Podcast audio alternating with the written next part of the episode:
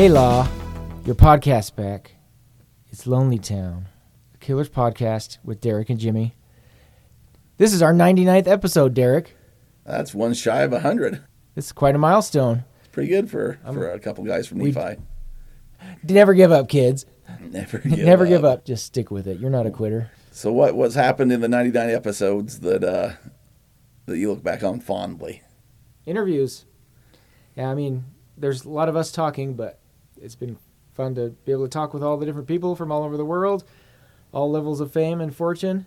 Haven't been able to talk to the governor yet, but There's no doubt he's heard about us though. yeah, that's true. That was that was that the goal or did we want yeah, to talk to him? Uh, well, we had to had to move the goalpost a little bit to something more More obtainable. something more achievable. So. We've, we've been promised a few things. I might have to call up people and say, remember, uh, remember when you said you can make this happen? We're at 100 episodes, so uh, make it happen. Yeah, so next episode we're gonna have a very special one. So stay tuned. Hope you enjoy it. I think people are going to be uh, pleasantly surprised about it. I mean, I'm I'm still kind of surprised that it happened. So Yep. So just have to make it through this one, and you'll you'll be there. so Derek, you have a sweet Ute Stampede hat on. it was uh, Ute Stampede weekend uh, last weekend, and I, I went down. I, I ran into you down there. Well, kind of. Yeah, in the golf cart. I, I go down. So usually I, I just go down to watch the, the parachuter jump in anymore. So I'll park a block or two away because that's fun. That's always nice. I'll go down and spend some time with uh, my family or my parents and uh, maybe grab a, a rodeo burger or something like that. I don't know. And we'll we'll drive drive out to the West Fields and, and watch uh watch the guy parachute in. Free. How about it, Nephi, Utah? Come on, one more time.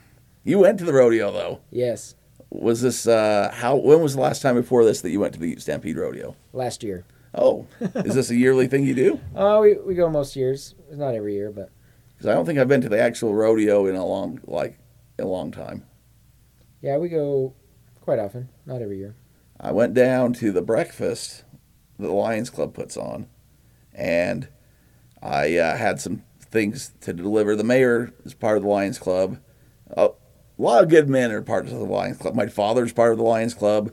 Um, anyway, so if you want to go meet some great men, go down to uh, the breakfast of Ute Stampede and just talk to the people in in the serving line there that are, are making your stuff. Anyways, I had something that I needed to get to the mayor, who's been on the show, and it was Killers related that I hadn't gave him for a little bit, and I'm kind of being discreet about what this was, just because it's funner that way. And so I went and tapped him on the shoulder, and I'm like, "Hey, I got this stuff for you." And he looked, and he's like, "Oh man, thanks." And I'm like, "Yeah, no problem." And we kind of talked for a second. He goes, "I'm, I'm going to buy your guys' breakfast. It's me and my wife." I'm like, "No, you know, we're good. You got to buy our breakfast. I'm buying your breakfast." So we kind of just started walking that way, and like you know, there's a big line. Like we didn't go where usually I'm there when it kind of first starts because I don't like the line and it gets hot. But we went a little later, so there's a line of people, and he's like, oh, "I'm I'm buying your I'm I'm gonna get this for you." So he starts pulling out his wallet, and that's when you know it's getting serious. So what you gonna do at this point? and so he pulls out the wallet, and I, I mean, I, I like a free meal, I guess. I don't know. But there's a line, and I'm standing on the back side of the table, and he's like, "Hey, I'm getting these guys' breakfast," and pays the the guy that takes the money there. And I'm like, I guess he's paying for it. So thank thank you, Mayor Seeley, publicly now as well. So then I'm getting in line, but then I'm like, do I go to the back of the line and you know just remember that I'm paid for or whatever? And so the guy at the table's like, oh, I just kind of merge up here, sneak in. So I'm like, okay, so I'm gonna be stealth about it a little bit because I mean, you know, you're cutting in line. These people have been waiting, and it's kind of starting to get warm and stuff. Well, lo and behold, it's Nephi. So my cousin's like a few people back, and she just comes up and says, "What? You're you're cutting line?" like, yeah, yeah, I am. That's like, just, yeah, I I am. I I'm cutting in line. And she goes, "Oh, just because your dad's cooking?" No, that wasn't why. But I guess uh, like he had nothing to do with it. He didn't. Like the mayor bought my breakfast. What am I supposed to do? I got a key to the city. What am I, I, supposed to? wherever I what am I supposed to do? So, anyways, I think there was a little flack. There's a little family resentment going on. Uh, how about it, Nephi, Utah? But I got a free breakfast from the mayor, and mainly because of this podcast. So it doesn't get much better than that, does it? I don't think so. I, I don't. I can't top that story. I, I saw Michael Painter at the uh, by the concessions. So Did you get I saw you in the street, just a couple blocks down from the annex. I figured you were probably checking checking on it, make sure Tony and Meadow were taking good care of it. Yeah, sometimes you gotta drive around, make sure things are still still in tow, still there. Did you get your rodeo rodeo burger? Anything? Any You bet I did. any carny carny anything? No, we walked through it just so my kids would want to do it, just so they would beg me to make let them ride and stuff, but I wouldn't let them, so that was a mistake. So you're mean dad? No, but just had to check on the the uh, the gravitron uh, equivalent, the star star fighter or whatever. Starfight 2000 or whatever. Yeah. The generic the generic and, gravitron now. and the merry-go-round. You know, Like making Circus sure they're the making it still go round. Yeah, It's I- just part of the experience. You get any pictures of all the all the cars there in the parking lot? No, I've been trying to do that for the last few years, and I just it gets over like eleven o'clock. My kids are all tired. We got to drive back back home, and it's like, ah, sorry. Well, there's a lot of people. Like, I mean, there's always been a good amount, but like, I think there's more people going now than ever before. I think, uh, from what I've seen, anyways, and when I was driving down just to watch the guy parachute in and, and, and just seeing cars just keep coming in, coming and parking, and I don't know why or how, but I think it's uh, more popular than ever. So, if you want to uh, experience the Nephi experience, probably come down next year for the Ute Stampede. Come down and get yourself a breakfast. Go to the park. Go to the carnival and go to the rodeo. Say hi to Jimmy. He'll be there somewhere. And uh, take us some pictures that we can put up about all the cars and the dust and the carney and the crew just passing through. Yeah, I uh, I told a couple of people this, but from the time I got my burger, and went and sat down, you know, before the flag even came down, we were right by the aisle and pretty close to to the walkway, and from that moment, for the next few hours, I saw people coming and going, and I think that whole time I saw two people, two families that I recognized. So either I've been gone from Nephi so long that I don't recognize most of the people there, or the reason it's got so many more people is we're it's drawing a lot a lot of people that aren't from Nephi. So probably, a combination of Probably a both. little both. I know they've been advertising a little more. Did you? Uh, so you you weren't there the bathing beauty day though? Were you Friday or Saturday? It was Saturday. Oh, so you were. So did you see the bathing beauty drive around the No, we were. I guess we missed that part. We yeah we missed the whole the whole pre-show? pre-show run around the. I was too busy talking to you Oh, down by the annex. Well, that's that's all right. It's not your fault. I, I'll take full blame, but we're not. Believe it or not, we're not just going to talk about the Ute Stampede Rodeo tonight or today or this episode. We have actual topics and uh, songs that we want to discuss and, and talk about. So, without any further ado, let's jump into a couple more covers off of Sawdust, and uh, I probably got some some humorous anecdotes about these as well. Hopefully, so we'll see. Uh, do you want to start with Ruby or do you want to start with uh, Romeo and Juliet? Let's start with Romeo and Juliet. All right. So there's three covers on this album on Sawdust, and we've already covered Shadow Play because it has a special place in Manchester's heart. The other two covers we're going to talk about today. This is our friend Scott's favorite song, I think he said, or if not his favorite, one of his favorite Killer songs. Didn't know that it was a cover. I think that's probably a lot of case for a lot of Killers fans. I don't know how many are Dire Straits fans or 80s 80s fans as well, but Do you think that has anything to do with uh, his mom being an English teacher? And the story of Romeo and Juliet is uh, No, I- Shakespearean. Uh, usually, like the first introduction you get to Shakespeare is Romeo and Juliet. no, I think it's because he likes all the songs I don't. Okay. He likes the soft ones, the ones with elaborate stories, and And you just like it fast I and like uh, I like uh, this river is wild. kind That's a story. I know, but it's you're too busy rocking out to to pay attention to it. yeah. You have to listen to us to talk about it to figure out what they're even saying. so you don't like uh, Romeo? No, it's okay. It's just it's definitely not in my top 100 killer songs. Were you familiar with the Dire Straits version Nope, at all before the Killers version? nope. You? Well, not before the Killers version, but I went down a Dire Straits hole at one point in my life. I uh, I'm a fan of Shooter Jennings, and he covered a version of Walk of Life, and So I always thought Dire Straits was like a metal band, like no, so they're like a British pop band, uh, more popular in the '80s, which makes sense for Brandon liking them or being introduced by his brother. They did uh, checks for nothing and money for free, and that was the thing. Like Walk of Life and and checks for nothing, money for free, and the Sultans of Swing were like their big hits. And Oh yeah. Romeo and Juliet.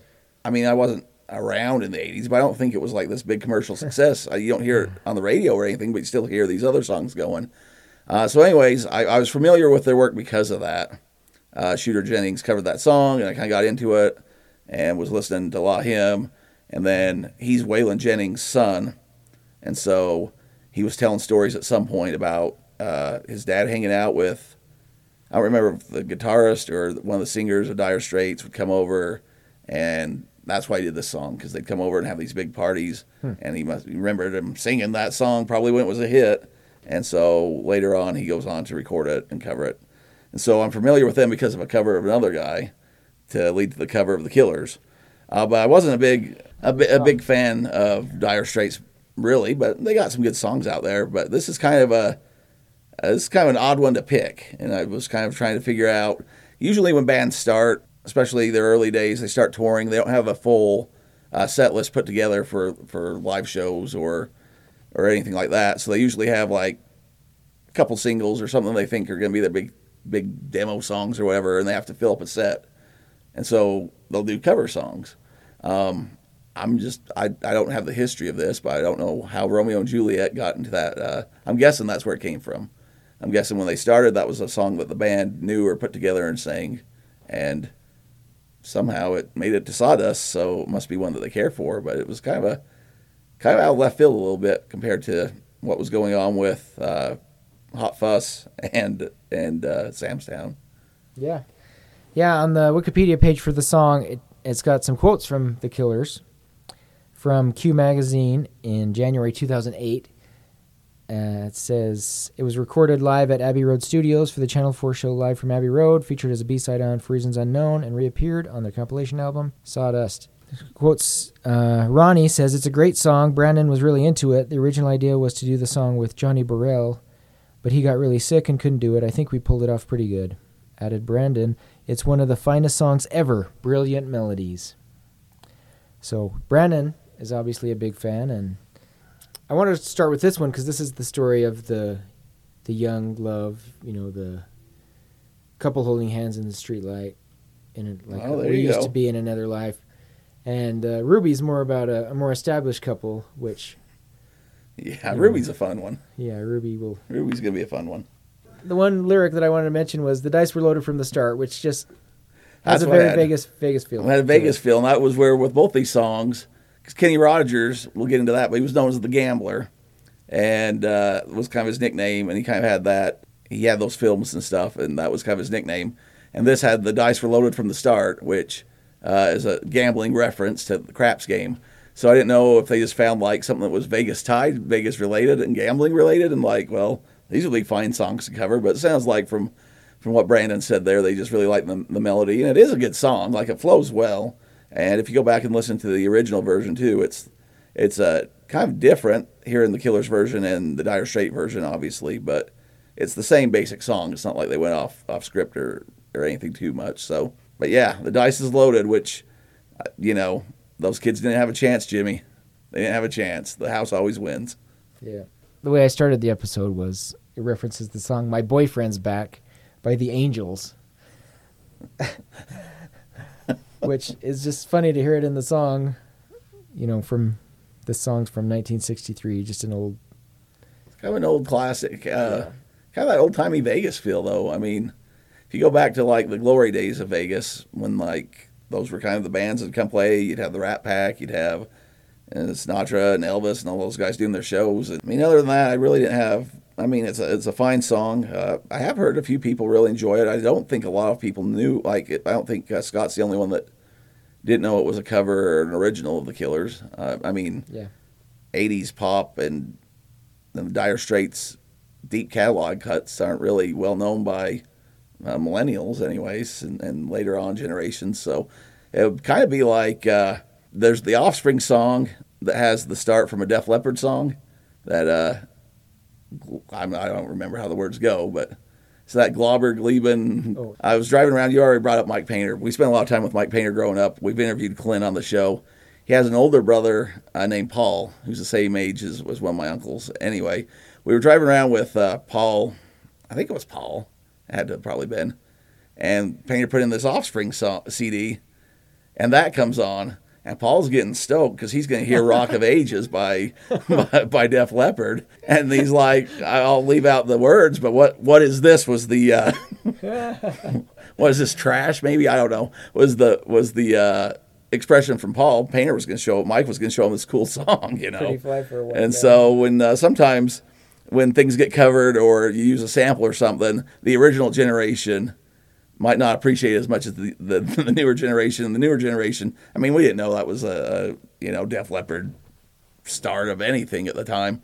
Yeah, I remember when my when uh, Last Kiss, uh, the version of Last Kiss by Pearl Jam came on the radio, and my dad gave this weird look to me, like, "Who's this?" Yeah. Who's this and why did they ruin this song? a lot of people hate that one. I, I don't mind it, but uh, yeah. So this this could have been the same thing, but I think as far as covers go and stuff, they I've never heard anyone say they butchered it. I don't know. I've never heard a big big. Uh, maybe I'll have to go play it for some of my uh, friends friends older brothers and see what happens. We'll get Cody the Codys around town together and see uh, what they think. But uh, I don't know. Well, the other Pressure Machine lyric that came to mind when I listened to it, uh, where it says, "Come up, come up on different streets. They were both streets of shame, both dirty, both mean. Yes, and the dream was just the same." So it just reminded me of Terrible Thing, where he talks about quicksand streets and, you know, even medieval people in Verona have the same kind of feelings about being trapped in a where they're growing up as you know someone growing up in Nephi in Yeah. the 90s or whenever that was intended or now whenever And my only thought was back to, uh, I mean, obviously, I don't know when you get first hear about Romeo and Juliet growing up. It's one of those stories and stuff that you've just heard about, but uh, I don't know when we would have had to have read that. If he would have, if Brandon's first exposure or reading that would have been in in Juab Middle School or in high school, I don't really remember. definitely remember reading it in Mr. Waldron's class because he tried to show us the movie and had to skip through certain parts. certain so. scenes. Grade. That was ninth grade. Yeah. I don't know. Waldron was ninth grade. At some point, he was probably introduced to Romeo and Juliet, and uh, probably before he got to Nephi, knew the story. But we'll we'll take credit on that one too. But that's that's uh, that's as far as I can stretch this one. Yeah. Good Nephi education got him got him started on um, the classics. Yeah. Just uh, one last shout out to the some friends in college that their last name was Dyers with a Y, and they had an inner tube water polo intramural team, and they called themselves the Dyer Straits. Well, there you go. So I knew You knew the Dire Straits.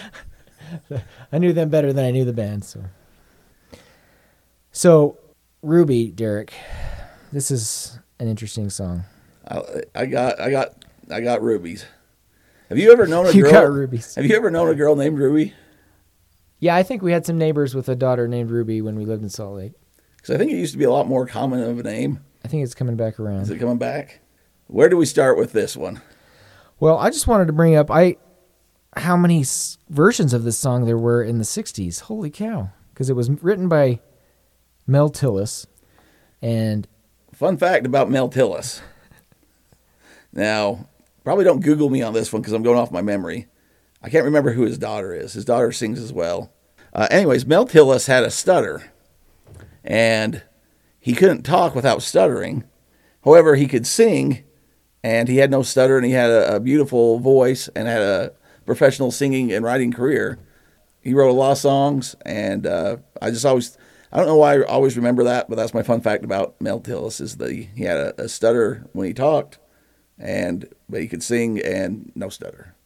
he wrote it, but the uh, it was first recorded by Waylon Jennings, 1966, then recorded by Johnny Darrell in 1967, and then Kenny Rogers in 1969. It's like Back to back to back. that's crazy. And there's Must another been- other Waylon Jennings tie in this song as well as the first one, which I had no clue about. So yeah, as far as the Killers go, and Nephi, you know, I don't have any connections there, but just an interesting song, an interesting one to choose for them. I didn't see any Vegas references or anything like that either, but Besides Kenny Rogers just being called the Gambler, that was his nickname. I saw Kenny Rogers perform in Mona, Utah. The uh, the Young Living Herb Farm some years ago they have these concerts that come to town, and have you ever been to any of them? No. They're usually country, but they they used to No, to. I've heard enough about your your country jam type stories that I know how to stay away from those kind of ones. They used to uh, be pretty small, and you could go and they get these- Country fan fest. What are those ones? Sorry, Uh, yeah, we went country country jam. is that what it is? That's yeah. That's when all the stories are from. That's where all the stories are from. The country jam was a little wild. That was uh, before I was married, and, No, you don't need to confess anything. I don't have to confess anything. But that's a whole other podcast someday, maybe. Anyway, uh, Kenny Rogers was there, but they used to have uh, like no one would show up to this. So you'd go out to Mona to this farm, and they'd have like a, a stage that they put up, and this company's got money because they sell uh, essential oils around the world, which could be a whole thing. That could be a whole podcast about Utah as well.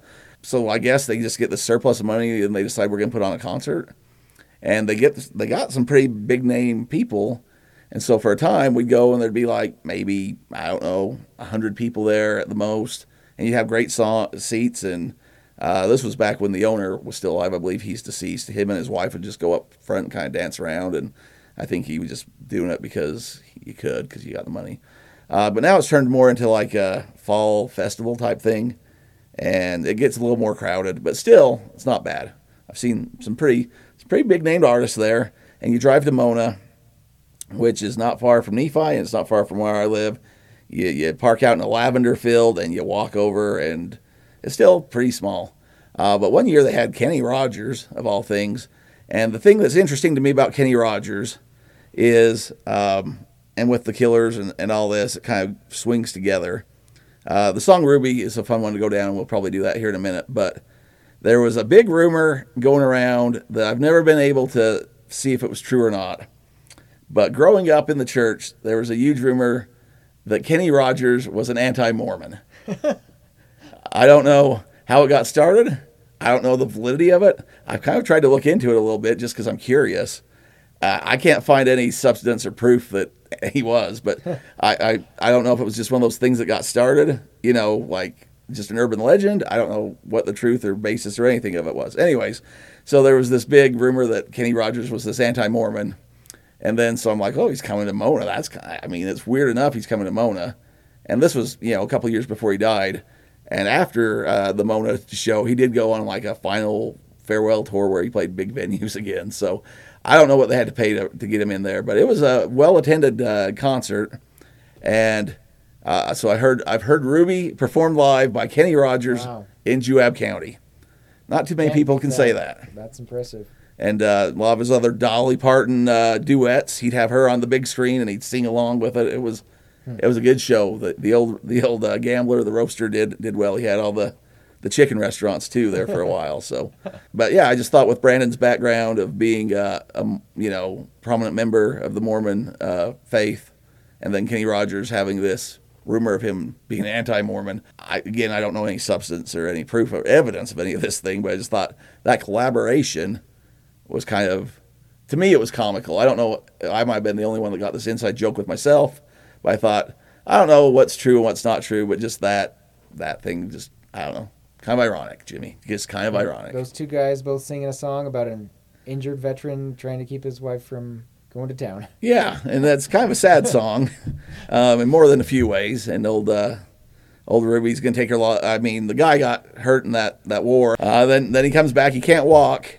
and he's he's bedbound. But the doctors say that he's not going to be around that very much longer. So if she could just stick around till he dies before she goes and takes her love into town.